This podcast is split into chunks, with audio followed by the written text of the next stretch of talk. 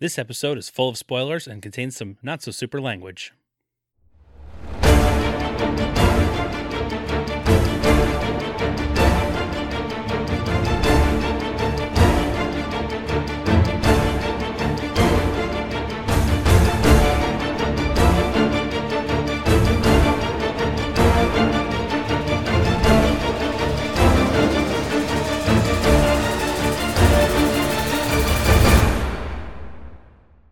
Hello, citizens! Welcome to the Fortress of Potitude. I'm Dave Michaels, I'm Brian Betts. and we are the Cape Podcasters, and this is the show that wants to know why we haven't gotten a Eugene Flash Thompson spin-off show yet. Why have we not gotten that yet? 'Cause Sony owns the rights, so they can't do a Disney Plus show with him. Then Just do it somewhere else. Say Netflix. We still got one, baby. You want it? You want it? Sony just starts shopping the Flash Thompson angle to everybody. They just call it Flash. Really confuse the hell out of people. Oh, yeah. like, oh, one Flash ends, another one begins. Dun dun dun dun dun dun dun dun dun dun dun dun dun dun dun dun. Flash! Oh! He is the other one for Spider Man. man, watching this, like I, I he annoyed me in Homecoming. This Flash Yes. Thompson, and then watching this, I'm like, I need more. I need more Tony Ravioli right Give now. me more Tony Ravioli. He's so sad in this one. Uh, well, at parts, yeah, but he's got like the camera and he's putting on his own little show. Like he'd be a TikTok legend. Oh, absolutely. He was built for for the TikTok generation. I was wondering where you're going with the Yeah, TikTok so g- generation. I didn't know where I was going with it either when I started it. People try to make short videos talking about the TikTok g- g- generation. Ah, nailed it. Today we are talking about Spider-Man Far From Home from 2019, directed by John fucking Watts. John fucking Watts. That's a segue right there. That was good. That was I liked that. I hopped on my little two-wheeled nothingness and went right into it. John fucking Watts, famous for directing Spider-Man movies. That's all you need, baby. That's it. And Cop Car.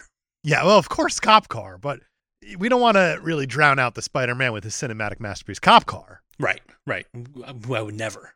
You've seen this? Yeah, cool. I've Oh, of seen course. this? Yeah, cool. Yeah. Did we see this together? I don't remember. Probably. Probably. It was a long time ago. 2019 was so long ago, but this feels like I literally just saw it, which is strange. Yeah, it's it's bizarre because it feels like it was only like four movies ago because it was. It Right. was still like three years ago. But now they're doing like four movies a year, so I don't know the math doesn't add up, but Meatloaf would just be confused with all this math. big time. Give me a quick thoughts on this thing. This one I I liked it when it came out. I thought it was it was very good. And rewatching it this time, uh, I still like it. Just not as much. I'm in the same boat because I liked it when it came out and I liked it again watching this time, but I went, this thing's got issues. It does have issues. I like it, but it has issues. So it's like every girl I've ever dated. exactly. It's Brian's type. I like it, but there's problems with it for sure. And there's baggage, but it gets blown up, I mean that's that's what you got to do with baggage, right? at least in this movie. We'll get there. We'll get there. You want to get into this thing? Let's just dive right in to the summer of 2024, 8 months post blip. We've almost caught up. We have almost caught up, and I have so many questions about the blip. I have I so do many too. questions. so many questions. Nick Fury, Samuel L. Motherfucking Jackson, and Maria Hill, Kobe fucking Smulders, arrive at the aftermath of a violent sandstorm which has destroyed a small village in Mexico. Fury says that the storm allegedly had a face. Because, you know, this is a the comic mummy. book Oh, movie. sorry. Oh, the the mummy, yeah. Naturally, they show up to investigate, and the sand monster that's not Sandman reappears. But luckily for them, a random Jake Gyllenhaal also appears, telling them, You don't want none of this shit, Dewey. and then proceeds to billow green smoke from his hands. And his ass, Yeah, oh, there's Or is green that smoke later? everywhere. because he definitely. There's there's ass smoke at some point. I yeah, don't know. there's a lot of ass smoke. He though. does like the full intro to Pick of Destiny with green smoke. Exactly. You check his dipstick. He doesn't need any lubrication. His butt cheeks is warm.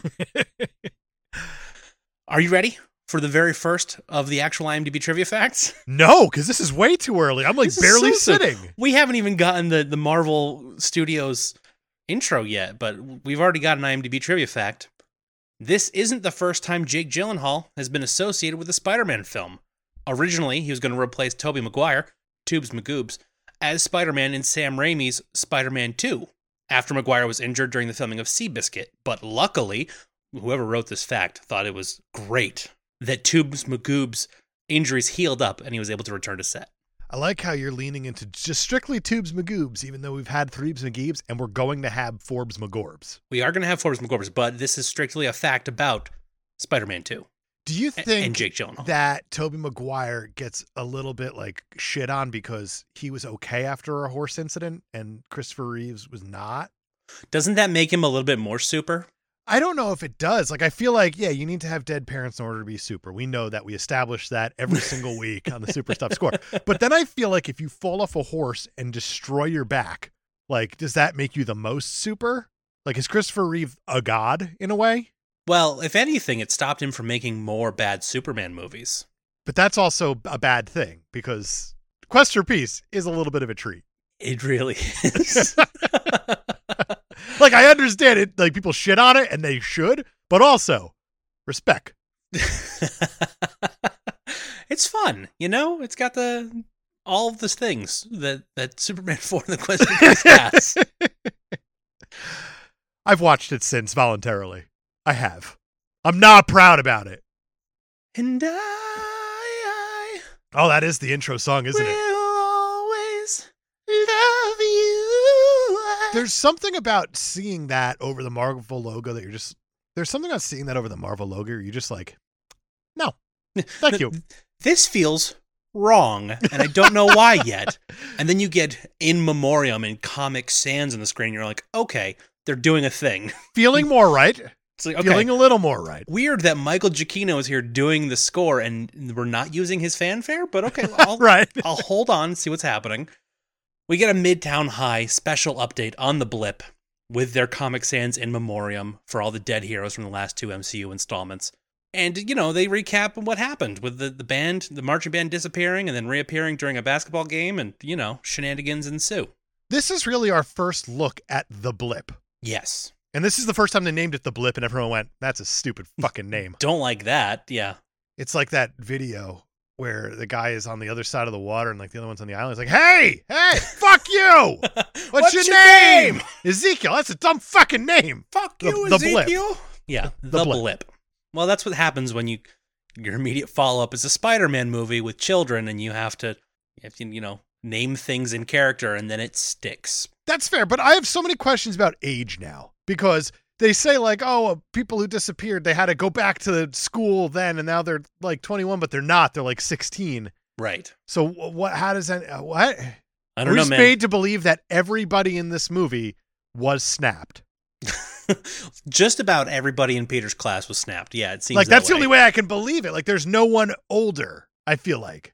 Well, we'll Although get, they obviously graduated, but then going back, like they're still 16, but I, I just don't know. Like all the consequential characters got snapped. yes, yes. Um, it's a very confusing time, especially if you run a convenience store and need to card people. That is fair. But I mean, they do address it with Brad, who was not snapped and is now five years older and in Peter's class. Right, but then if you're Brad, like you got to feel like you're getting away with something if you start flirting with one of these older gals, right? You got to feel like you're getting away with something. Brad likes him some older women, but only if they're the same age as him. But only if they're he likes older women that are age appropriate to his age. Of do you 16. think there are people with a blip fetish? maybe? Like Let me I, see I those can, blip feet. I You can mean those only. feet were dust at some point? Oh God! I got a thing, but it's specifically for people who disappeared for five years. Uh, yeah, that's definitely a thing. But also, it's like step sister's feet or something like that. Like they Well, have you to, have to add they steps have to, something because we to it. solved Yeah. porn a couple The episodes step ago. blip. We know how to market porn now. yeah, I can't get off with anybody who was alive during 2021. Can't do it. I just it's it's not in me. I I don't know. you have to have gone right from 2019 to 2024. It's the only way I'll ever love you. 2021 raisins. 2024 grapes. Let's do this. oh, man, no, because now it feels a little gross now because now Why? there's. Well, think about this. There's people dating people who are 18 going, it's legal, but they were blipped for five years, and that's disgusting. Well, they're still 18, Legally, or they're still whatever age. They, they had their birth date. Their their ID would say they're 18, but because they were gone for five years, they're really only 13, and that's that's gross. It's gross. I completely agree, but I don't think that's going to happen. well, you underestimate. It's definitely going to happen. perverts. It's uh, it's absolutely going to happen. But I hope it doesn't happen. I should say. You know what? I'm glad the MCU doesn't address it, and I'll leave it at that. but at the same time, But maybe that's like the new show. Like that could be a thing. Like Nathan Fielder is probably writing this as we speak oh yeah, right now. of how he's just like setting this up to be like a dating show. it's called technically 18 the blipped oh god screw it, i can't It even is finish the- so gross. can't even finish the sentence but Nathan Fielder would make it charming somehow. somehow It's like, oh they're just mannequins Did you watch the rehearsal? no i haven't you watched the need to rehearsal watch yet. the rehearsal. yeah that's for sure on my list of things to, to catch up on but you know i was gone for five years That's fair. peter parker tom fucking holland is in love with mj now because liz isn't in this movie Correct. mj of course zen fucking dea Is it Z- is it Zendaya or Zendaya? it's zendaya Okay, I've been saying it wrong for forever. Yeah, so so was I. And until I saw her say it herself once, and I was like, oh, whoops. I gotta believe her then. Peter tells Ned, Jacob Batalon, all about his Jacob plan- fucking Batalon, thank you. Fine. I'll give it to him in the next movie, but in this one, okay. What? He gets the gal for a brief time. We'll get there. Peter tells Ned all about his plan to win over MJ on their school trip to Europe, where Peter's really looking forward to just taking a vacation from all this Spider Man stuff for a little while. But first, he has to attend this fundraiser as Spider Man for Aunt May, Marissa fucking Tomei, raising money for, for stuff as Spider Man, you know, basically just levying those, those connections you have. Right, and then you go behind two curtains, and then you feel like it's okay to just pull down And your then s- mask. Yeah, Right? hey, Right? who cares who's going to walk in? I'm just going to unmask myself in this backstage area. Real cavalier attitude, considering how this movie ends. Real cavalier. That's true, yeah. Old Heavy Hands himself, Happy Hogan, John fucking Favreau, shows up and he flirts with May a little bit and then tells Peter that Nick Fury's gonna call him. And Peter's like, no thanks. which is amazing because, like, no, you don't ghost Nick You can't, Fury. you can't not you can't send Nick Fury to voicemail. That's not okay. Peter ignores Nick Fury's call because he has other things to worry about, like his vacation with with MJ and, and whatnot. And classmates. And classmates. Others. He All goes out five others. He returns to the, the fundraising stage as Spidey, but the reporters start bombarding him with questions about becoming the new Iron Man or the new leader of the Avengers. And he's like, This is overwhelming. I'm going to get out of here and warn Tony on a rooftop somewhere. As you do. We fast forward to Peter's trip.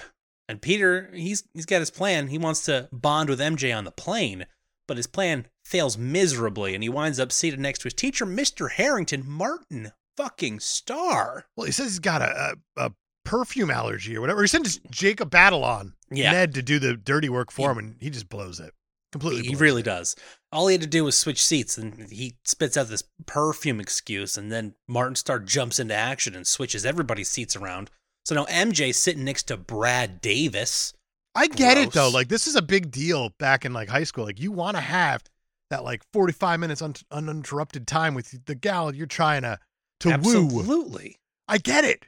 I oh, get we're gonna it. sit next to each other on a plane and share headphones and watch a movie and laugh together. It's gonna be ideal.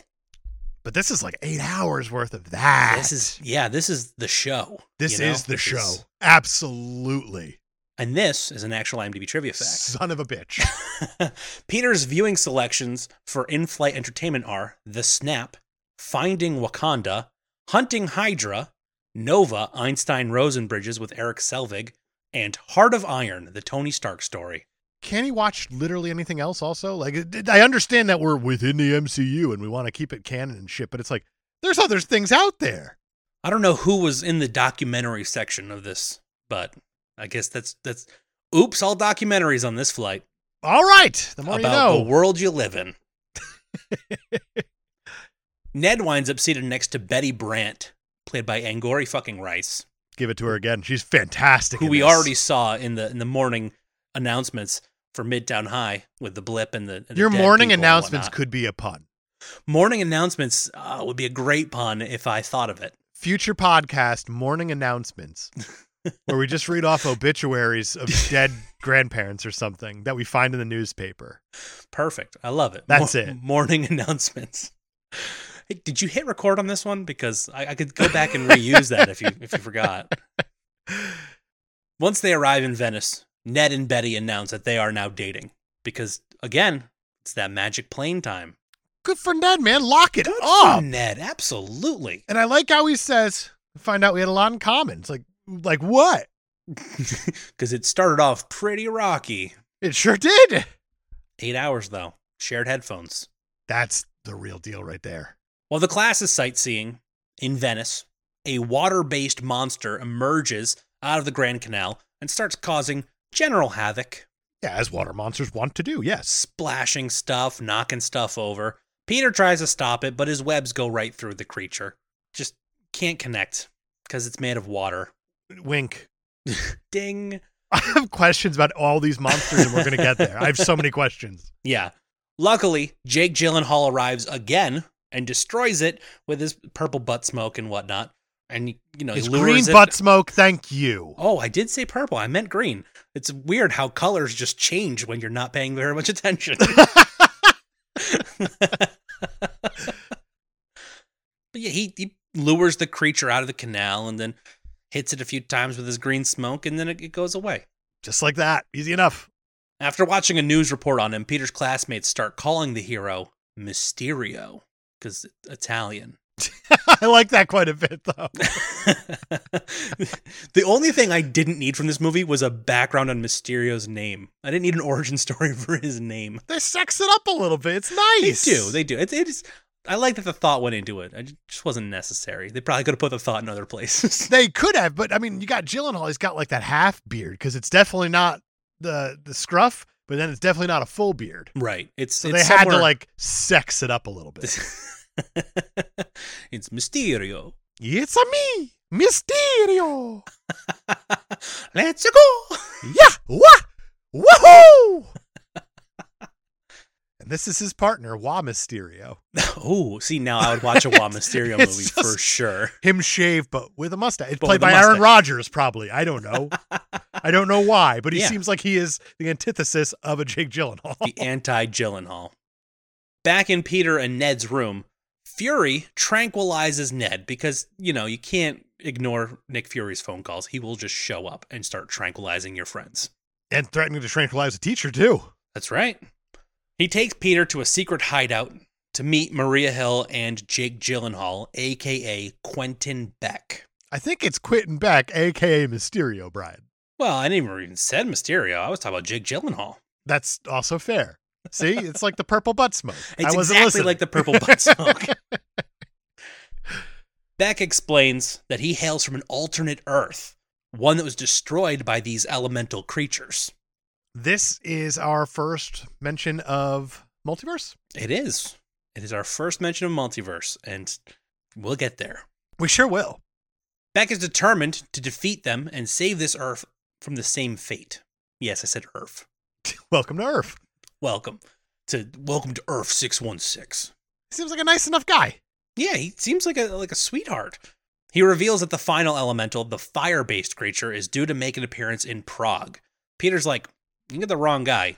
You should use one of the Avengers for this." But Fury's like, "They're all busy. We need you." And he's like, "Well, I'm on vacation. I'll see you later." Which is fucked. It is fucked. This Peter wants nothing to do with Nick Fury, and Nick Fury's just letting it happen. But we'll get there too.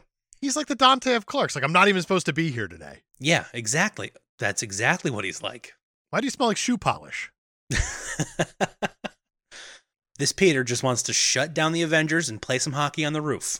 That's all he wants to do. So Fury secretly hijacks the school's trip and changes the next destination from Paris to Prague by manipulating the chaperones, which of course still Martin Starr, but also JB Smoove. JB fucking Smoove, thank you. B fucking Smoove, absolutely crushing it in this movie. I want JB Smoove to be more of a leading man all the time, but then I think about it and I'm just like, you know what? No, he's perfect in everything he does. I just want more Mr. Dell in the MCU. Yeah, that'd be great. Like I want him to be like the teacher for like all the kids of the MCU. Like have Yeah. like a young Avengers and he's the teacher. I 'Cause, like that. Peter lets him in on it and he's just like, by the way, See all these f- fucking kids? Uh, that one, he's got hands that stick to things. and uh, that one could fly, I guess. I don't know. But that one there's got purple butt smoke Or green. or green, depending on how colorblind you might be That's or how right. much you're paying attention to him. And that maybe is his angst story. JB Smoove doesn't seem like he's paying very much attention to these kids. So No, neither is Martin Starr. these kids are getting away with a lot. oh, yeah. This is probably a, a caped IMDb trivia fact. Probably. This film was shot in multiple locations around the world for reasons. Yep. and we'll get there. We absolutely will. In Austria, Peter is given a new stealth suit to ease suspicion from his classmates as to why Spider Man keeps popping up wherever they go, because that was something he aired while he was meeting with Nick Fury and Quentin Beck. He's like, well, I can't be Spider Man because my classmates will figure out it's me. I feel like every day in Peter's life is Festivus with the amount of grievances that he airs. so many. He's a tragic character for sure. I know he tells us all the time. he won't let us forget. So he gets this new stealth suit, and he also receives a final gift from Tony Stark an advanced AI named Edith, embedded in a pair of sunglasses. Edith, of course, stands for Even Dead, I'm the Hero. Which is fantastic, and it's, It's the most so Tony good. thing It's- ever. It is just chef's kiss, Tony Stark. When Brad tries to sabotage Peter's chances with MJ, Peter inadvertently authorizes a drone strike on their bus, but he destroys it before it does any damage. Pulled a W. I mean, it happens sometimes. some every once in a while you're like, whoops, accidentally triggered a drone strike on myself. Gonna have to jump out this escape hatch on the top of the bus, do some fancy shenanigans while everybody's looking for baby mountain goats. But why did he have to jump out the escape hatch on the top of the bus? Uh, or as I'm going to call it, the, the Dwight hole, because of that one episode of The Office where Dwight mopes on the roof. And I'm just thinking of that now, where they go to get pie. yes. But why did he do that? Because like he says, "Baby Mountain Goats." Everyone looks at the window. Why didn't he just say Edith? No, no, no. That seems like it would have been easier, but oh, it was because uh, Tony Ravioli knocked Edith off of his face. He had Edith on his face, I believe, at the time where he jumped up. Maybe because he has those those spider powers, it was faster for him to jump up and web the drone than it was to say, Edith, hey, etc., etc. I don't know. Uh, lots of questions. Not the last we're going to be asking. I'm like bracing myself because I know it's coming up, and uh, there is a table flipping moment from me that um, I am not excited to talk about, Ah. and it's one of like the most annoying things that I feel like has happened in the MCU, and I will not let you brush over it when we get there, Brian. There will be no brushing over it. Don't worry. none, none. Once they're in Prague, Fury reprimands Parker for endangering his classmates with the drone strike. Because And now he cares about these kids. Sure. He knows all about it for reasons. I, who knows? Beck consoles Peter, and Peter reluctantly agrees to help Beck fight the fire elemental, even though all he really wants to do is hang out with MJ and tell her that he likes her. Like that's his whole his whole thing. He's like, I just want to tell MJ that I got the hots for her. And Beck is like, come on, let's kill this fire elemental so it doesn't ruin your entire universe. the stakes, man. The stakes. They're well done stakes.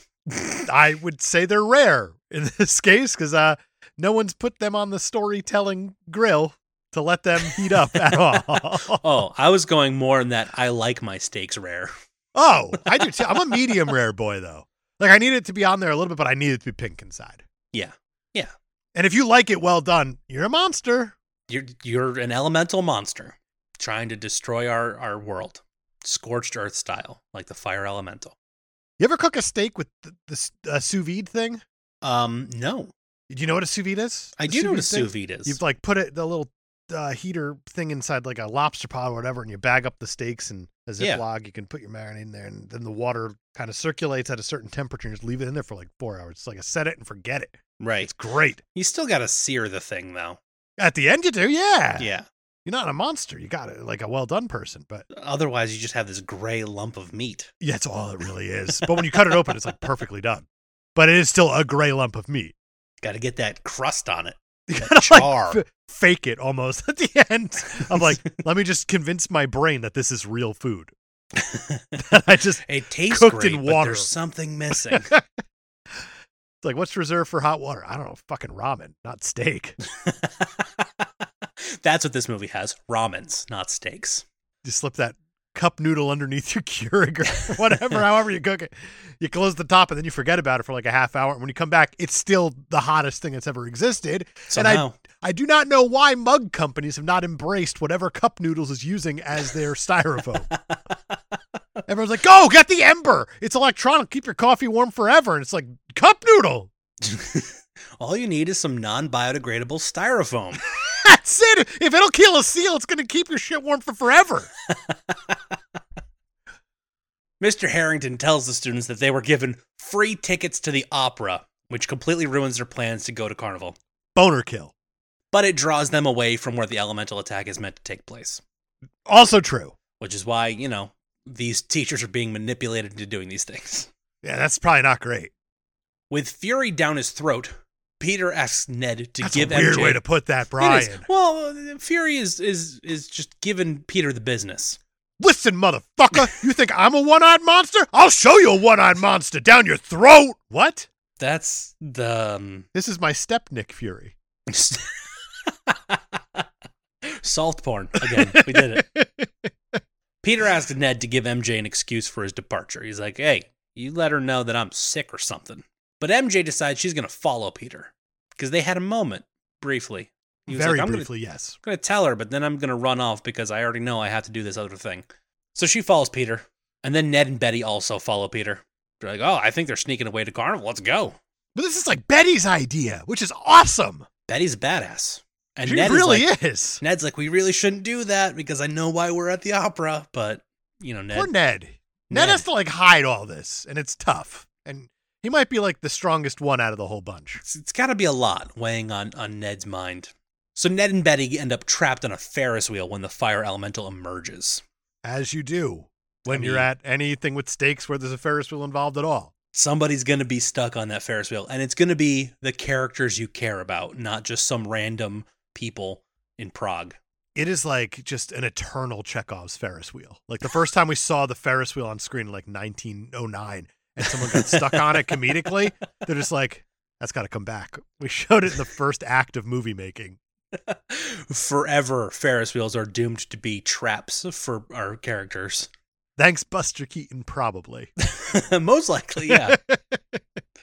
so Peter rescues Ned and Betty, and Ned has to come up with a, a fake identity because Betty's like, that's Spider Man. And Ned's like, no, it's Night Monkey.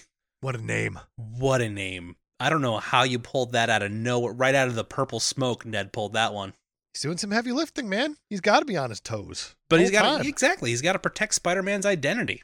right? So as Peter is securing the couple, one of his webs snags something invisible, and a piece breaks off and lands near MJ, who, oh yeah, she's still here too, hiding. And that's when Nick Fury and Maria Hill arrive, and Beck is like, "It's too late to stop the elemental," and he's, he's like, "I'm gonna have to sacrifice myself," and he dives into the chest of the fire elemental and destroys it from the inside, and miraculously survives. What a hero. He is the biggest hero that's ever existed. Fury once again reprimands Peter for not keeping his classmates away and getting distracted, and he invites Beck to Berlin to build a new superhero team. He's like, hey, you've got Avengers potential. Meet me in, in Germany. For reasons. Again, Yes. for reasons. We got to go to the next location for reasons. Beck invites Peter out to a pub to celebrate defeating the elementals. He's like, hey, Nick's kind of hard on you. I mean, Fury. Nobody calls him Nick except for the first line of this movie. Uh, we'll get there. So they go to this pub, and and Beck is like, "Hey, you know, responsibilities are tough, kid, but you know, you're doing a good job." And Peter's like, "I'm too young to be doing all this Avengers level crises things," and and Beck's like, "Hey, you'll figure it out." And then a waitress picks up the Edith glasses from the floor because Peter dropped them because you know he's Peter Parker. That's the best you got. It's I think it's the best this movie has. Fair enough. Super convenient that he dropped the glasses at that moment.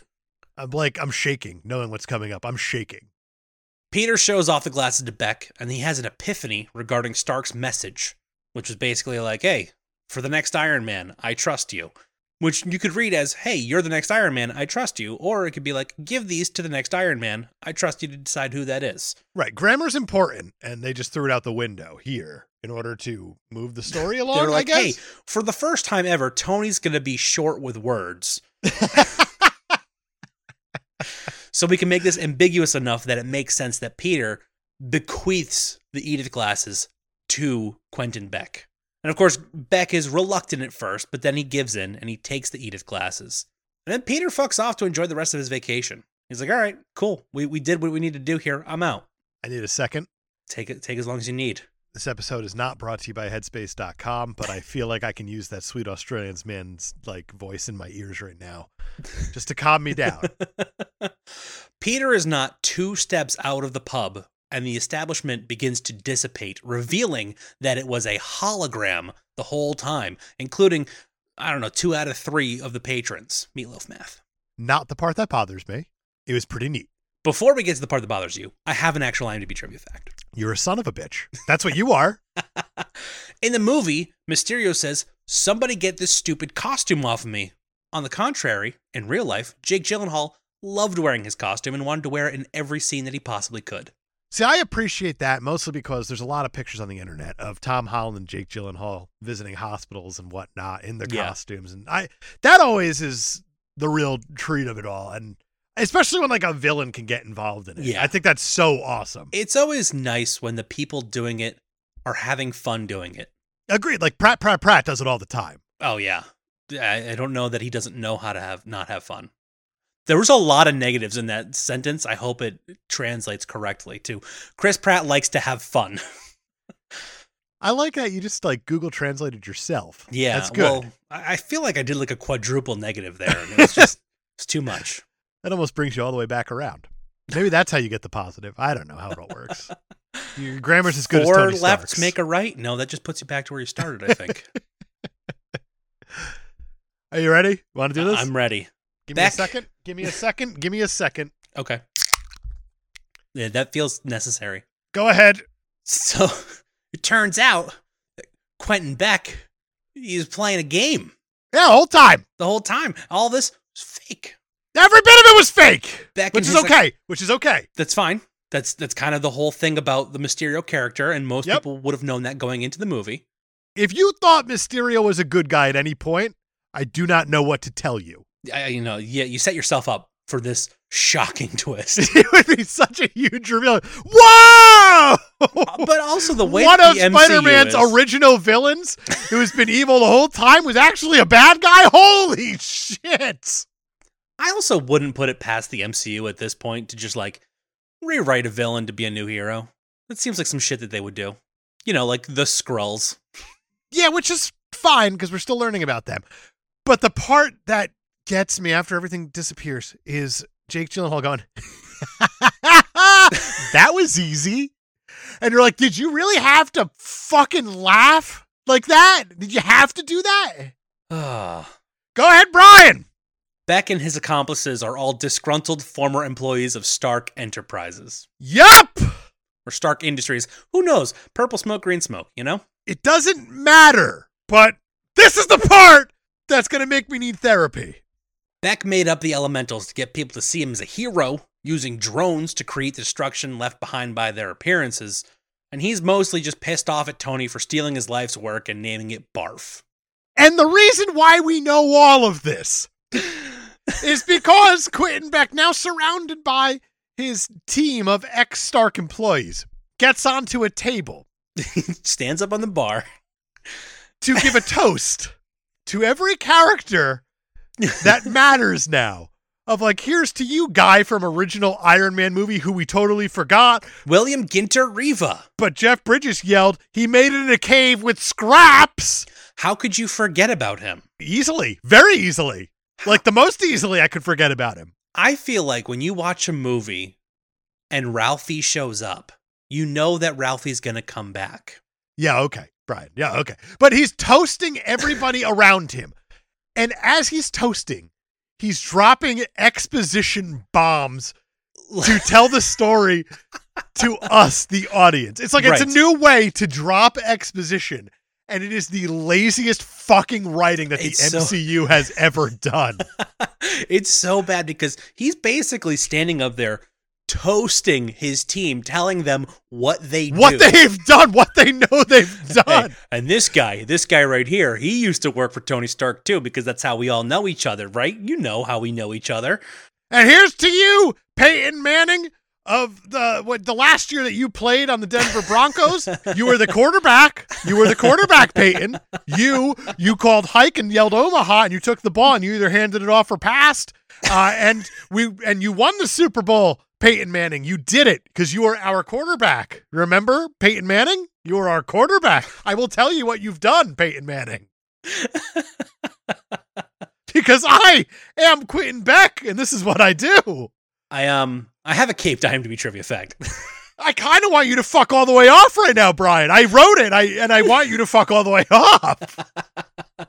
Th- th- this just there's no other time to do this one. Okay. The producers decide to remove a dun dun dun from the audio track after every exposition reveal and Mysterio's toast after he received the Edith glasses. Yes, it's hundred percent factual because it's on IMDb. But that might as well be what fucking happens. Let's take out the dun dun dun. It's it's already, you know, John Favreau was like, wow, that's that's pretty heavy handed. John Favreau is just walking around the set at this point like he was a Neanderthal who got into a boxing ring without gloves. and his knuckles are just the most beaten up they've ever been because they're so heavy, his hands at this moment.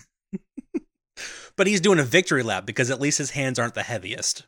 They're not anymore. They're not anymore. And I'm so happy we're almost done with this show because John Favreau, we might have to retire it and call it a Jake Gyllenhaal. the Jake Gyllenhaal salute.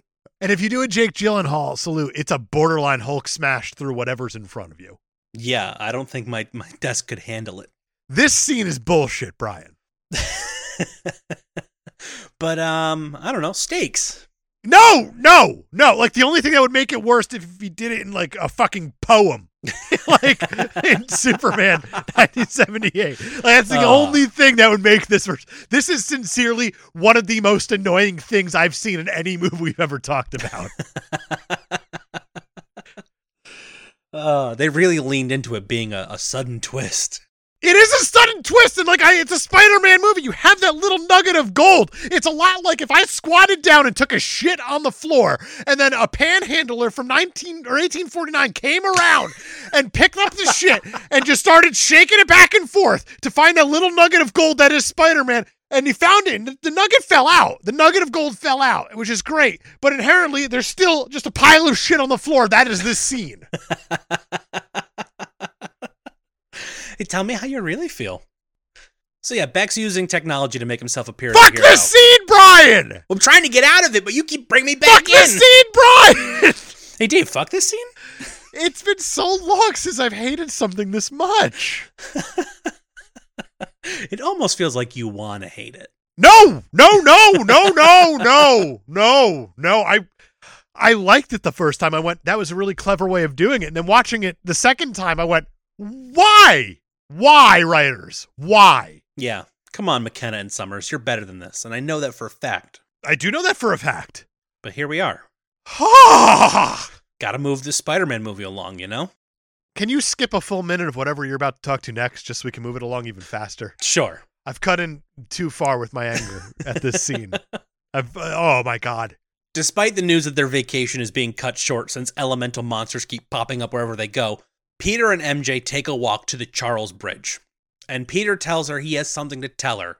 Because, you know, instead of just telling her, you tell her that you have something to tell her. And Of MJ's course. like, I know what it is.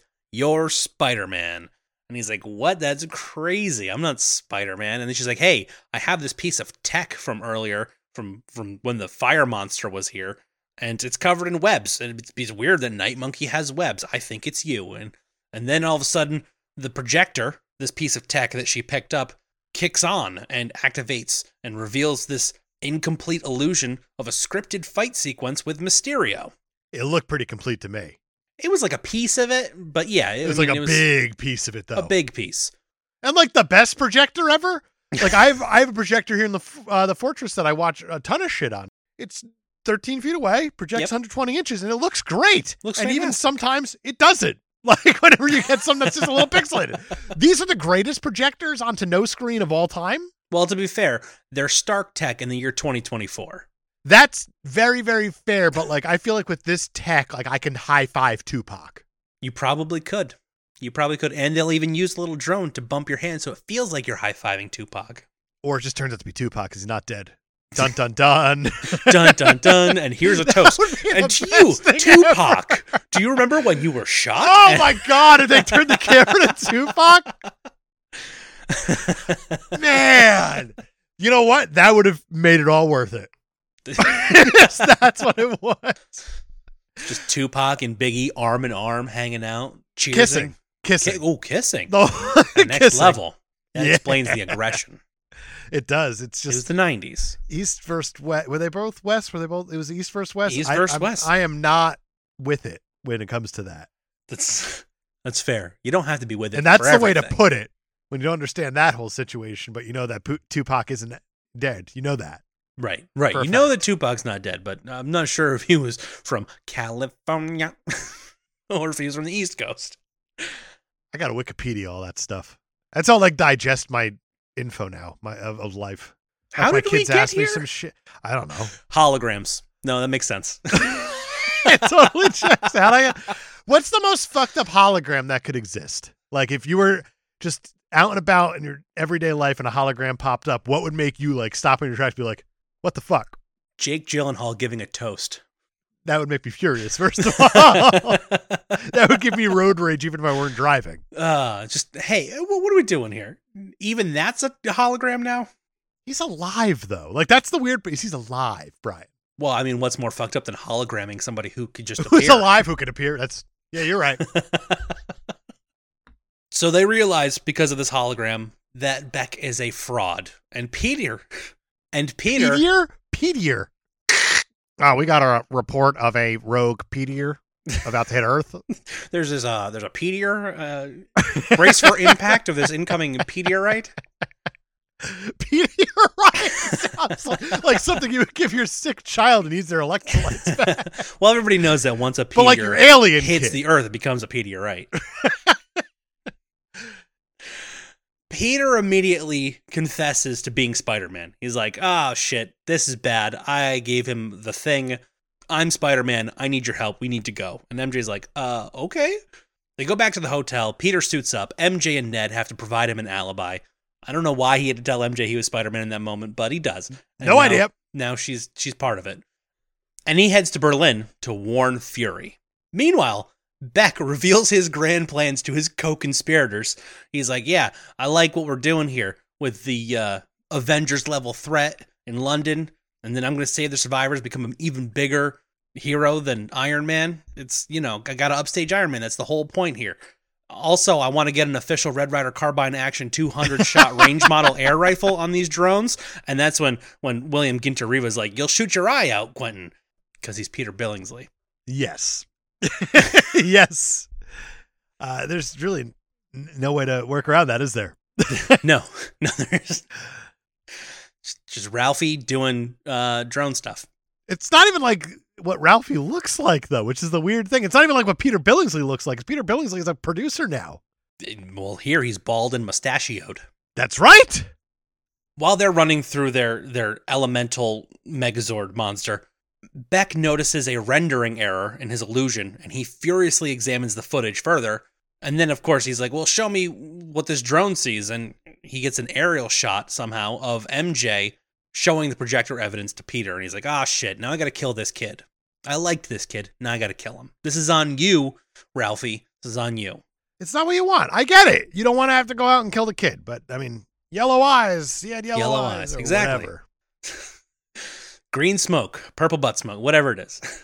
exactly. Yellow brown eye. The Scott Farkas story.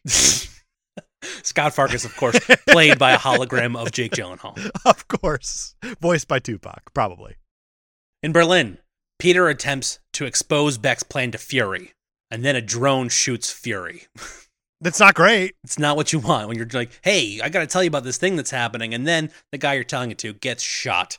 The office building that they're in suddenly vanishes into a building under construction where Quentin Beck emerges and starts tormenting Peter with various illusions. Actual IMDb trivia fact.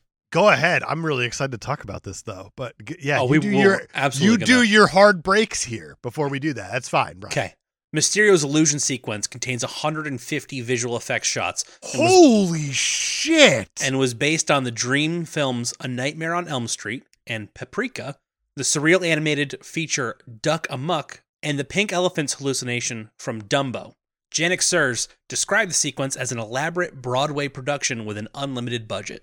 That is insanity because this is like a five minute sequence of a lot of visual things get thrown at you. It's very confusing to see. It's super confused. It's the coolest thing. it's unbelievably It's well done. So, so cool. And it is everything I've wanted to see from a Mysterio in a Spider Man movie for as long as I've liked Spider Man. they managed to confuse Spider-Man with visuals, but also confuse the audience with visuals. It's really hard to believe what Yes. you're seeing while you're in that theater seat. It's so well done. It almost makes up for the toast scene, but it doesn't. But it almost does. It's so well done. They they offset each other mostly. Maybe not entirely, but mostly. It's a fantastic scene. Th- I mean, you even get like zombie Iron Man crawling out of his grave. There's a fight with a bunch of Spider-Men. It's it's But it very just well keeps done. going, which is the thing too. 'cause Yes. It goes on for such a long time that you're expecting it to end, and you're expecting it to end, you're expecting it to end, and it just does And it not doesn't. end. And then when you think it ends, it doesn't end. Peter is eventually saved by Nick Fury, who shoots Quentin Beck in the back and demands to know who else Peter told about Beck's plan. So Peter tells Fury that, you know, MJ, Ned, and probably Betty know. And it's about that time that we realize this ain't no Nick Fury at all. It's Quentin Beck with another illusion. And he's like, You're an idiot, Peter Parker. And then he gives him a toast. As he does. And Peter is suddenly struck by a train. which isn't great. Not what you want. Not ideal. Beck has Edith reroute the Midtown Tech class trip to London, intending to kill Ned, MJ, and Betty. Which is strange now because now he's just like wanting to just kill these three kids, but also a lot of other casualties, but mostly these three kids. I mean, his main plan right now is to do this big event in London so he can emerge the biggest hero of all time. But now he also has to tie up loose ends, which he sees in Ned, MJ, and Betty. He could just like illusion them into insanity. Yeah, but he was already planning on taking casualties in London because he's got to cut through the noise. That's fair. The All more right. people die, the more news coverage you get. not wrong. It's Not true. wrong. And also, but no, hold on. That he's might be terribly wrong evil. because Night Monkey gets a shitload of news coverage He does. for being like a brand new superhero. But I don't know if it's global coverage or just Prague coverage. well, what's the difference? I mean, Prague's the center of the news world, right? Uh, As we say? You know what? You're right. Last time I checked, yes. Ha! That's a great joke. That- go you, go you. Uh, I had to make up for the one I missed earlier. oh man, well done. You know how sometimes you ask me, are you proud of that one? Yes. Yeah, I, I watched you. You somehow got a top hat and tipped it to me. I don't know how you even managed that. I keep it here just for my really good jokes. I've seen you pull it out a few times now. Peter survives the collision with the train and he crawls into a train car. And he later wakes up in a holding cell in the Netherlands. As you do. Well, I have an actual IMDb trivia fact about this too. Okay.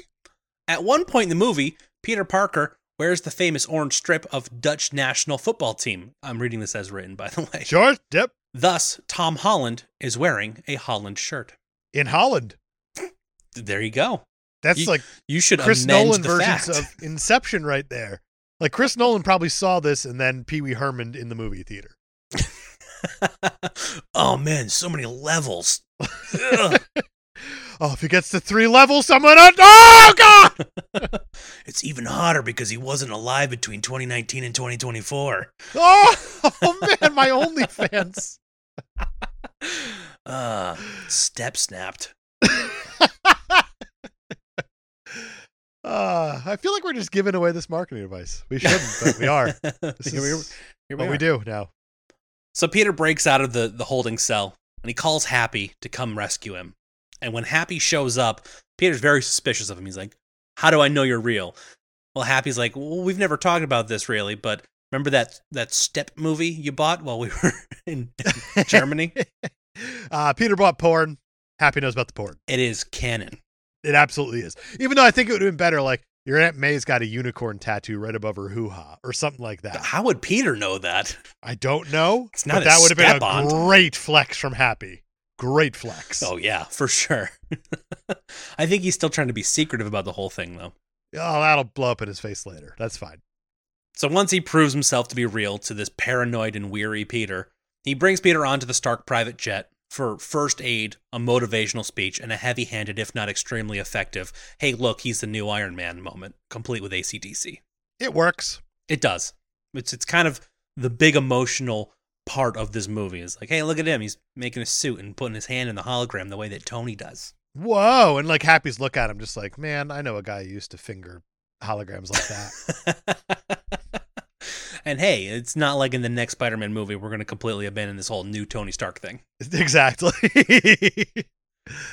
Knowing Beck will target his classmates, Peter uses Flash Thompson's live streams to find them, and then Happy takes off to London while Peter develops a new Spider Man suit. Once they arrive in London, Spider Man literally dives into action. He he jumps off the plane. and uh, Beck launches his attack with the Elemental Megazord. Is this the part where Tower Bridge gets all fucked? Sure is. All right, well, Tower Bridge gets all fucked, and I want to know where geographically Mysterio's hiding in this. It's very there's, confusing. There's an observation deck on on Tower Bridge, and that's pretty much where he's camped out. Is there? That's real. That's a real. I think question. so. Okay, but I mean, you see the both the towers of the titular Tower Bridge Right. get annihilated, GI The- Joe style. The London Bridge for those uh, of you who- who have no idea what we're talking about. Are you calling our listeners uneducated? I would never. Fair enough. But if you are, that's the bridge. It just seems I, like it's weird because he's like hiding in like the attic of this bridge. I get it's an observation platform, but it, it is such a weird location. it really is. But there's like so much shenanigans happening outside of it also, and there's a shitload of drones. There's so many drones because now he has Edith, so he has access to, you know, the whole network of Tony Stark's I shouldn't make this, but I did because I'm Tony Stark drones. Right, and instead of putting on a super cool Super Bowl halftime show, like he's just instead kill all humans. kill all humans. Yeah, I'm gonna make this giant projection hologram, and people are gonna be like, "That's scary," and then I'm gonna beat it with my hologram self. But how does it, the hologram work? Because I we see in when he's like practicing the holograms, he's like, "Oh, turn destruction up," and these holograms have like guns that fire and break shit. Well, the holograms don't; the drones do. But that's, that's what I meant. The drone. Apologies to all holograms out there. the holograms on their own, innocent. right. The This is drones causing strictly- destruction. Right. The drones are setting up the holograms for the crimes. For sure. But the drones have guns on them and they break shit. Yep. But do like the drones have like a super soaker on them also, where they make things wet, like they did Maybe in Venice? Uh, they must And then do they have like I don't know flamethrowers. flamethrowers on them to make things all hot, I don't know. fiery, Wasn't, in Prague? wasn't there an air one too? So they must have like Dyson spheres on them. like a Dyson airplane. Yes, that's what I, the Dyson Airblade just built on these Oh, drones. man. To, One of those made me feel like a fucking moron last week. oh, I went to a rest stop because I'm on the road all the time, as you know. yeah. And it was like a newfangled one where it had the faucet built into the middle, but then it had like two wings. So you can like wash your hands, then put them outside, like just slightly open Oh. your hands up and it would dry at the same time. But like every other Dyson product, it doesn't work the way it's supposed to work. yeah, it only activates like when you're underneath the faucet. Right. so it was very confusing. So I'm sitting there looking like I'm like a fucking magician shuffling my hands I'm like I'm about to make something disappear, trying to figure out which one's the air, which one's the water. Just doing sleight of hand at the rest stop mirror. I think I'm getting dumber, man. Maybe. I don't know. Or technology's like so advanced, like bathroom technology is just surpassing me. Next thing you know, you're going to be going into a bathroom and just be Jake Gyllenhaal giving toasts. Bob Vila here, and what the fuck is that?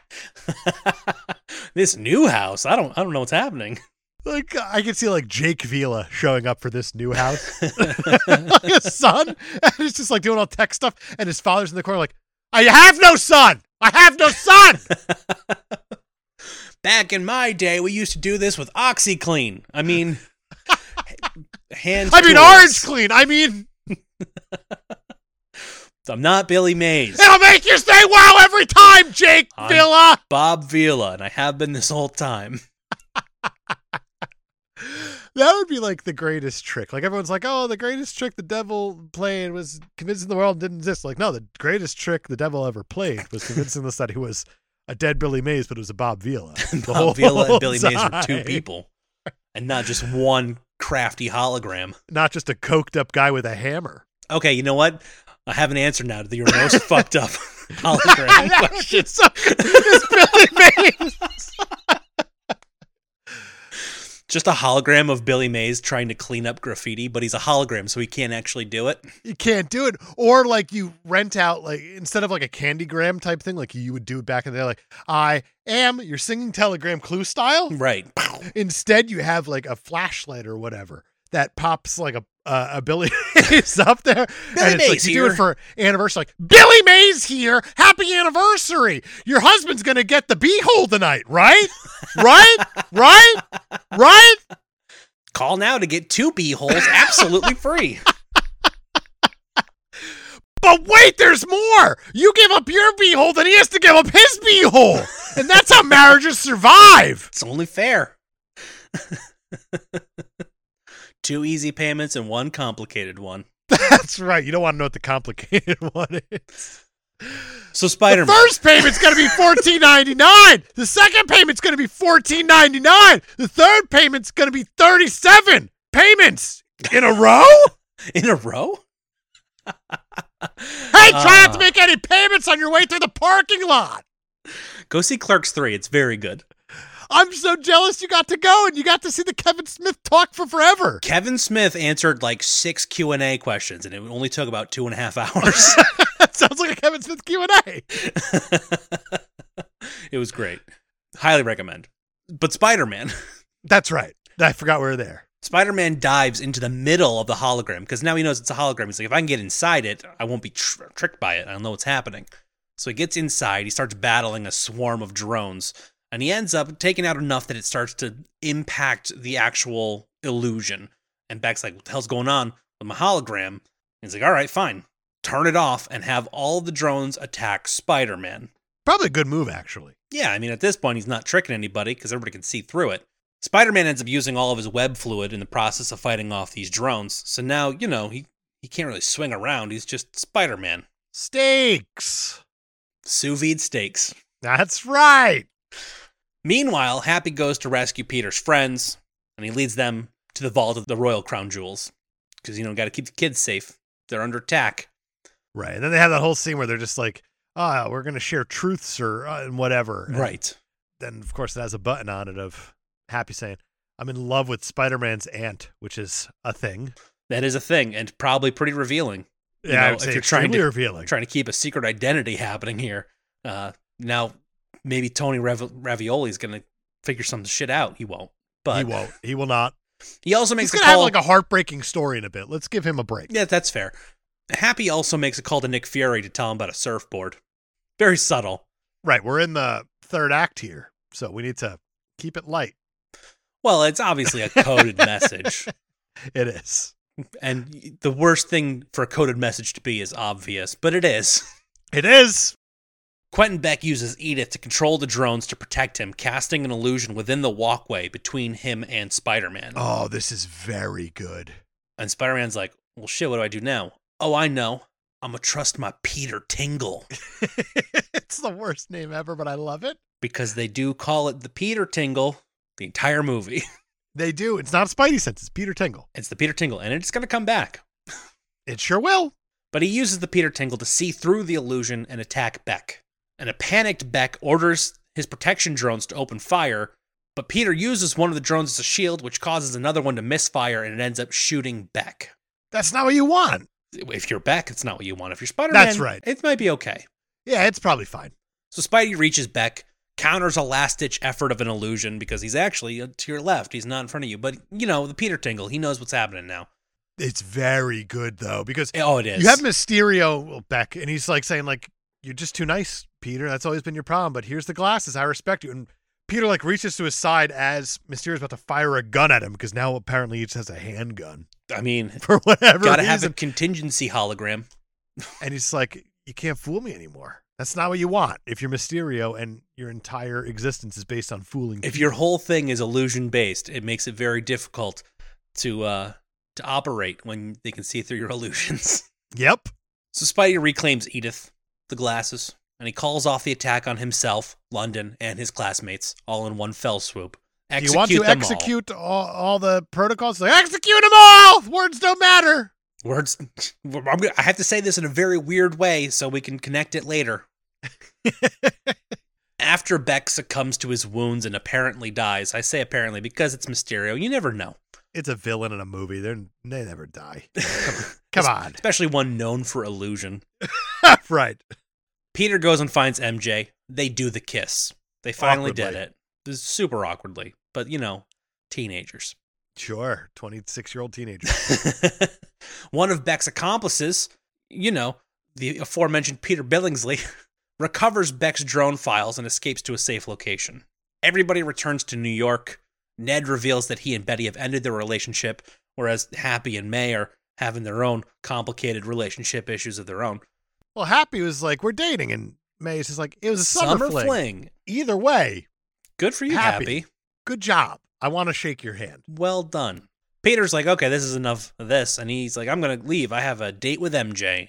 And then you cue your classic Spider Man swings around for a while at the end of a movie.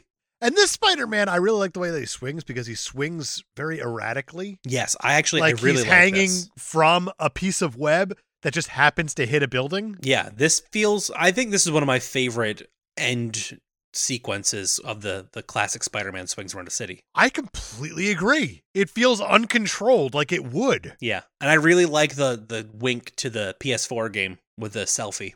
That PS4 game, now PS5 game, is just so goddamn good. So good. Is so goddamn good.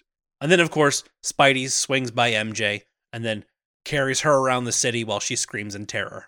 Yeah, great way to end a movie. Yeah, And that is almost Spider Man Far From Home. 2019. almost. But then we get a mid credit scene where Peter and MJ land at Madison Square Garden, where several billboard screens start airing a report from controversial online news reporter J. Jonah Jameson of the Daily Bugle, played by J fucking K fucking Sim fucking Inns.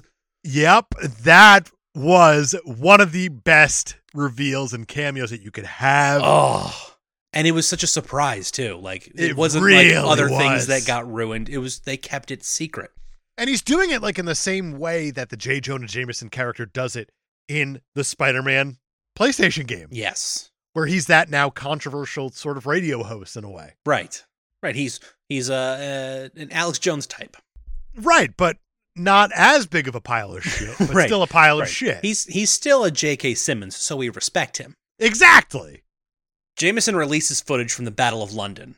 The doctored broadcast is Mysterio's last words, which directly incriminate Spider Man for the elemental attacks. You know, he says, execute them all. Oh, what a weird choice of words. Strange, huh? And Mysterio follows it up by ousting Spider Man's secret identity as Peter Parker. And I love Peter's reaction. What the fuck? And that's when they cut it. It's so good. That's two straight Spider Man movies that end with a what the fuck cut. They should just keep doing it. Just keep leaning in. Every time. I love it. And that is still almost Spider-Man Far From Home Almost. 19. But we also have, of course, a post credit scene. Nick Fury and Maria Hill are just driving somewhere and are revealed to actually be the Skrulls, Talos and Soren. Fucking Ben Mendelsohn is back for Ben Mendelsohn a is a scene. treat. And Oh, He's he's, so good. I mean, Talos and Soren are just so good. They are. I love these characters, and it just it's a whole extra level of like what was real and what wasn't in this movie. The real Nick Fury has been on some kind of space station the entire time, and now it's time to get back to work. Before we we wrap it up, I do have one more IMDb trivia fact and one more Cape Dive At trivia the fact. end, Jesus, At the man. very end, What yeah. are you doing? Hey man, I didn't write this caped one, so Not wrong. All right, fair enough. the first word of dialogue suggests that Fury and Hill are Skrulls. As established in Captain Marvel, everyone calls him Fury, a gaffe that reveals Talos' true identity when he greets Fury in the elevator as Nick. The very first spoken word in this movie is Hill addressing Fury as Nick. That's very good. I didn't catch it. And then the one that is uh, most definitely caped.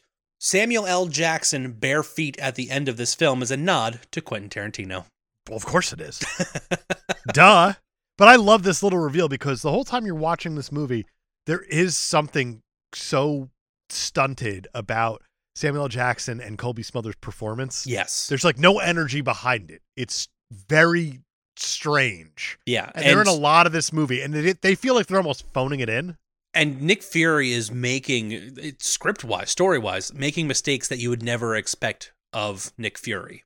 I thought that this scroll reveal just was one of the more perfect things, and that they were able to keep up the illusion of these two characters for an entire movie. Yes. Uh, Effectively, yeah. it worked. While still being slightly off, you still believe it's them until you don't anymore. Yeah, exactly. And for reals now, that is Spider Man Far From Home from 2019, directed by John fucking Watts.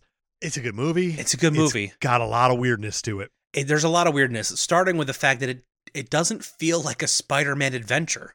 It doesn't feel like a, little Spider-Man bit. story. It's strange because the whole Far From Home thing is they're traveling all over the world for whatever reason. Just because I don't know because they had to have home in the title, I guess so, but you have a street level hero who is Spider Man, right?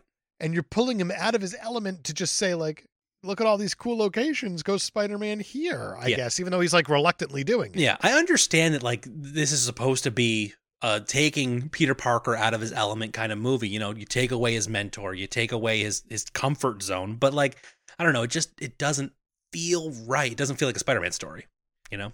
It really doesn't. Like, Peter Parker is New York's hero, he's Yeah. New York's guardian outside of Hell's Kitchen. That's Daredevil territory. Stay out.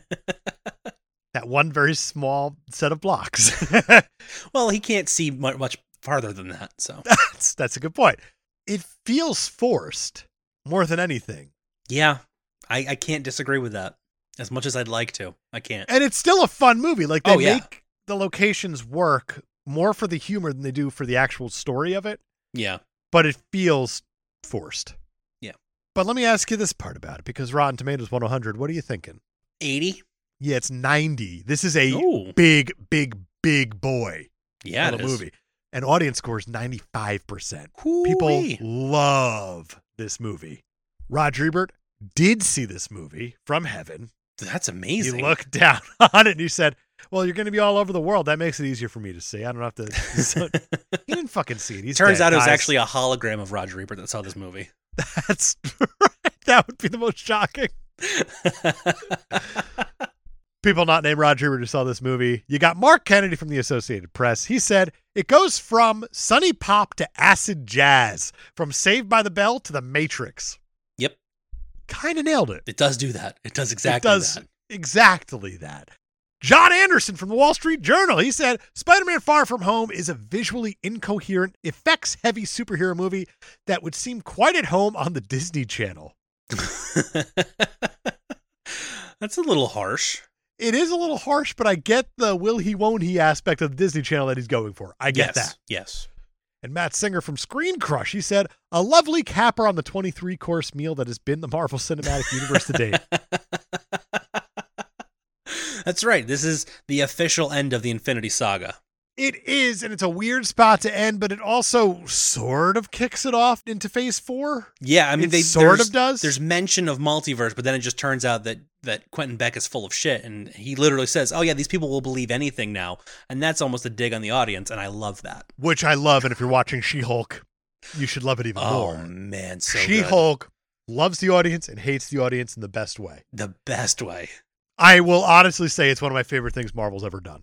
It's it's so entertaining, It r- is so funny, and it knows so its well audience done. so well. it does. It absolutely does.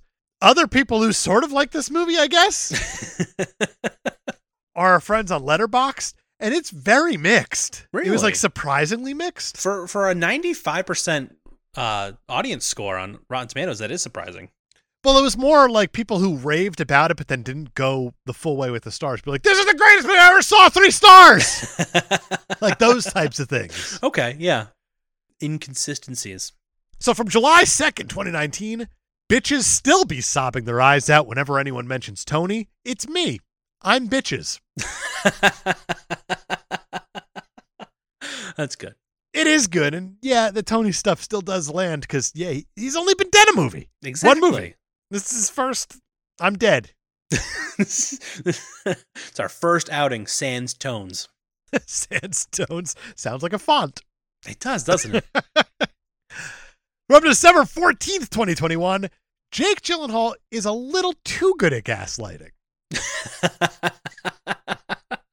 That's which good. is true. It's Yeah. I don't know if it's good acting or if he's got experience. I don't know. Well, I don't know. We could ask Taylor Swift. She'll tell you. Jeez, she'll write a song about it. from July 6, 2019, turning Mysterio from a former movie SFX guy into a disgruntled former Tony Stark employee is pretty representative of everything shitty about this movie. hey, every single person in the MCU has to have a connection to Tony Stark, even if he's dead. it's true, but I thought it would be very cool if they went with the traditional route of movie special effects guy Yeah. leaning into it harder. I thought that would be like a, a fun wink ding making films Kevin Smith style now movie. absolutely. Now that he's leaning into that hard. Oh, big time. All of his movies are about Kevin Smith now. yeah, they are. And he- he's his biggest fan, as he'll say, so that's okay. From July 4th, 2019. Did Peter call his dick his web shooter? Wait, what? He absolutely did. I He missed that. absolutely did. It's when he got the night monkey suit. He said, It's a little tighter on my web shooter. Wow. Yeah, there's a dick joke in this movie. And I missed it. yeah, you did. That's disappointing. Is it? And now- yeah, because now I have to rewatch that scene with the Just for a hologram. dick joke? my God. Look, we all know this is not my last viewing of Far From Home, That's You know, very, very fair. barring getting hit by a train tomorrow. It might happen. You'd have no you idea. never know when somebody's going to back you into trick a train. you into a train with his holograms. From July seventh, 2019, Mysterio might be a snack, but Aunt May is a full five course meal with hors d'oeuvres to start and an espresso to cap it off. wow. They like that May. They uh they went into serious detail there. Yeah, they did. Why did that feel really dirty even though they were just describing a meal? I don't know. and the last one I have is from July 2nd, 2019. Spider Man Far From Home wants what the Lizzie McGuire movie has. I don't even know what that is, but I love it. I don't either. I just know it's some Disney Channel shit and probably not wrong. just like a little animated Peter Parker in the corner? I don't I guess so. Uh, and on that note, how about we give this thing a super stuff score? Let's do that. Story and motivation. the story's there. He makes uh, a friend in the quit and peck. The motivation, not so much. He wants to be on vacation and is forced out of it to do his fucking job. to do superhero stuff. Yeah. I kind of want to go like a 0.25. I- He it's saves the not, day, and he does it in Oh, dramatic but what fashion. stakes are there? There's going to be a, a guy uh, revered as a hero, even though he just killed a bunch of people in London. 0.5. Fine. Wow. I don't know. I mean, I- Sure. It's weird. It is- It's it's very a- weird. the whole plot is bizarre, but we already wrote point five. So, hero. That's right. Uh, Spider Man. I love Spider Man. Spider Man's great. In this, is he great? He wants to be on vacation. Does he, want wants- to be here? he doesn't want to do any of this. He's barely Spider Man. I mean, he's Night Monkey for like half the movie. He is, and he's like reluctantly traveling to different cities in Europe because he was told to. because because he wants to bang MJ because That's Liz isn't in really this movie. Uh, 0.5 again. Yeah, I'm not impressed with the Spider Man. no, uh, it's a point five, and it's it's a dirty point five with a Spider-Man bump. I think villains. Normally, I want to give Mysterio one because it is pretty neat with the illusions. Oh, the, and the everything illusions like are that. so It looks good. great, Yeah, but the toasting scene, the toasting scene I know really ruined it for you. I will go 0.75 for the toasting scene. It needs to have a Yeah, penalty, I'm okay. and it with could that. be more severe. It could and be. It should be more severe. but no, I think a point seven five is is warranted. I th- always Let's move loved on. No, no, stop Mysterio. talking. Stop talking. Let's move on before I change my mind. Okay, Stop talking. let's talk about uh, parents They're still dead. or teamwork. No, it's definitely parents. It's parents. They're still dead. It's a Spider-Man movie, but we don't see anyone die on screen, so let's go to 0.5 to be safe. Female characters. MJ is there. MJ is there. She's she's the object of Peter's desire all of a sudden. Betty's there. She's there. She's uh, Ned's girlfriend. Uh oh.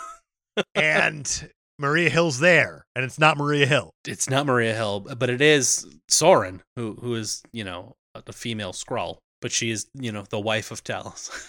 There is one line in this movie where it's on Tower Bridge at the end of this thing where MJ runs out to go make sure that Peter's okay, even though I don't know why he wouldn't be Spider-Man. And she has the the spiky club. yeah. that she stole from the crown jewels room or whatever. Right. And like she drops and gives him a hug and she said, I brought that and like pointing to it like just in case you need backup and it, and it made me laugh really hard. Oh, it's great. so for that line I want to go 0.25. 0.25 for that to line. give them something because it's a great line. give you a little bit because I love Zendaya. I think she crushes it, but She's They- so they good. don't give her much in this movie. No, they don't. Setting, I hate what they did with this movie. really? There's no reason for him to be traveling around Europe to random ass cities all of a sudden, especially after the first attack with the sand monster with the face was in Mexico. And now Sure. every other attack's just going to take place in Europe all of a sudden. And now they have to travel to all these random ass cities. And Berlin has nothing to do with anything, but they have to go there at some point. And That then he is ends up weird in that they do Holland that. for no reason at all, also. Well, he got hit by a train, and trains go to Holland. I guess so. There's no reason for a lot of the locations happening. No, other than they're like, "Hey, want to go on vacation for real while we film this Spider-Man?" we haven't done vacation movie?" London yet. Let's go to London now for the final scene on For this the final one s- bridge yeah. and not show anything else in London, just the one bridge. Maybe they were just trying to, you know, make some money in Europe. Like, hey, you're in this movie. 0.25. This is not good. They represent the places where they went very well, but there's They no do. reason for them to They go to do, them. but there's there's especially in a Spider-Man movie. 0.25. Style and tone. it's a little all over the place. You have a lot of the love stuff, like the high school teen drama. Right, right. that plays a big role in it. But I think the biggest style and tone shift for this movie is Mysterio breaking your brain. Yes. Yeah, for sure. And I love it. Mysterio is a very difficult character to pull off. yes. And I thought that when they said this is going to be a Mysterio villain movie, um, you're kind of playing with fire. it is definitely a bold move. And it's one that Sam Raimi was was going to try to do with with uh Forbes McGorbs. Torbs McGorbs? It'll be Forbes. Forbes McGorbs before it got canceled. So, I kind of want to go 0.75. It still looks very good. yeah, I would give it a 1, but we didn't get ever get to see Bruce Campbell as Mysterio. So 0.75.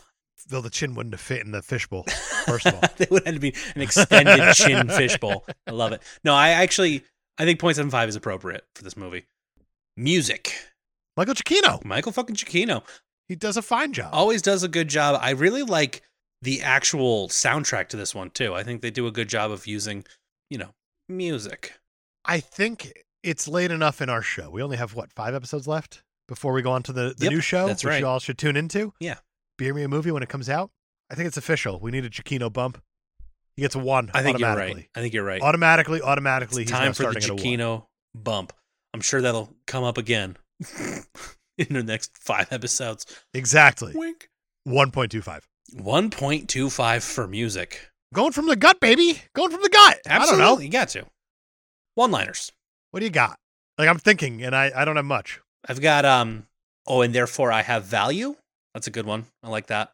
I feel like the the movie should whatever we give it should be knocked down 0.25 Because for Peter Parker saying, "Oh, I love Led Zeppelin" when it's clearly ACDC. Yeah, but And Gen Z. I, I mean, it is Gen Z, but everyone knows the difference. Everybody knows the difference. If Peter you've heard music Parker before, you know the doesn't. difference. I think that's probably fair. The- The anti one liner. um, I do like Brad Davis. The whole movie is on to Peter Parker. He's like, this guy's fucked up. I don't like him. There's something weird going on here. And at the end, MJ does the switcheroo with like, why are you taking pictures of people in the bathroom? And then JB Smooth, like, yeah, I'm gonna be cool teacher now. Don't don't do that. You can't be doing that. Urinal or stall.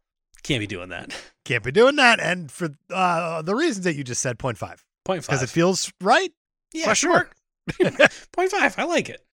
Final category: impact on the genre. It's huge. It It is sets up an entire Marvel phase, and Marvel Very phases are not set up lightly, It's especially when it also- has to come out of the end of one of the biggest cinematic sagas that's ever existed. at the time of release. It had the most expensive marketing campaign at two hundred eighty-eight million dollars. Oh my God.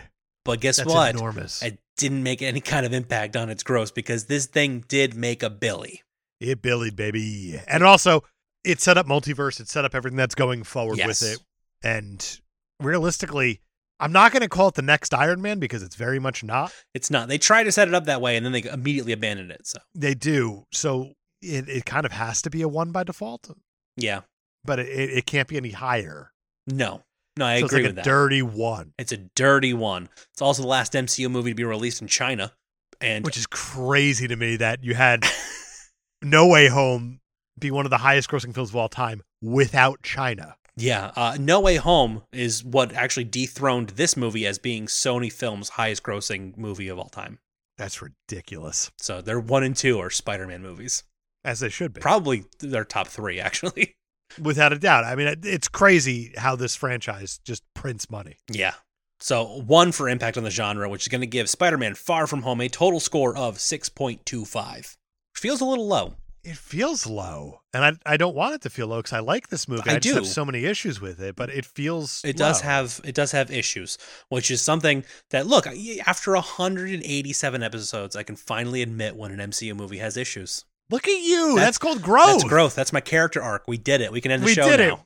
We're finally done, except we're not because Brian, why don't you tell everybody what we're talking about next week and more importantly, who we're talking about it with? Next week we have a a, a guest joining us.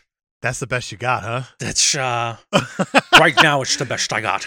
you got a week to warm up. Phil Hudson Hawkins will be joining us next week for the League of Extraordinary Gentlemen.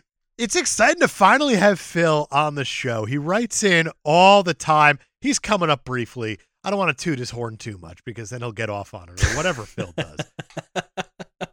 It's a step horn, so it's okay. That's right. Great porn marketing from you. but next week, we are finally talking about the movie that made Sean Connery say, I'm done with acting for forever. we'll get there. we will get there next week. League of Extraordinary Gentlemen. I can't wait. I'm pretty excited. Until then, thank you for listening. Be sure to rate, review, subscribe. Join us on Patreon this month for Pleasantville. It's another preview of what the new show is going to be like. Taking in your comments, and we're uh, you know playing with some stuff, so be fun. Email your questions and comments to katepodcasters gmail.com. Follow us on social media at Kate Podcasters, especially on Facebook, where we always put up a post on our recording day asking for your questions and comments. And we got one. It is Phil Hudson Hawkins. I said he was coming. Speaking of, of the man himself, He said, You can choose any throwaway character or moment from a previous MCU movie to become the new villain slash MacGuffin. What do you choose? ooh, He said, I'd choose Jim Rash's character from Civil War. okay. It's not a bad pick. It's not a bad pick. I'm going to answer this truthfully first, and then I'm going to give you my fun answer. Donald Glover from Homecoming, bring him back as Prowler. I want to see it 100%. Yes, please. But more so, I just need all of the Hannibal Burris possible. Just That'd be so good. just bring me bring me the coach and make him a villain or a MacGuffin. A MacGuffin would be even better actually. It would be even better. And just really lean on that. And he's Yeah. like, What? What are you doing? Like, I'm a MacGuffin. Why are you Man, fighting me, Spidey? Why are you just using me to advance the plot instead of making me a real character? Super self-aware MacGuffin. I love it. And I'm gonna go with in in the vein of Spider-Man: Far From Home, uh, the waitress in the diner who serves Thor after he spikes his coffee and yells, Oh, I like "Another!" that. in that, because now every character is apparently consequential who's ever existed in the MCU. Just 'cause well, yeah. of this course. movie did it, and now I want to do it again. She's our new MacGuffin or villain or whatever. I like her as a villain. Just I can't believe he smashed that mug. That was my grandmother's mug, son of a bitch. Well, there you go, Phil. Thor. Probably not what you wanted, but it's what you're getting. I like your answer of Jim Rash. That's fantastic. It's very good. Brian, you got anything else? That's it for me. Fantastic. We're going to see you guys next week for The League of Extraordinary Gentlemen. Same pod time. Same pod, Tupac.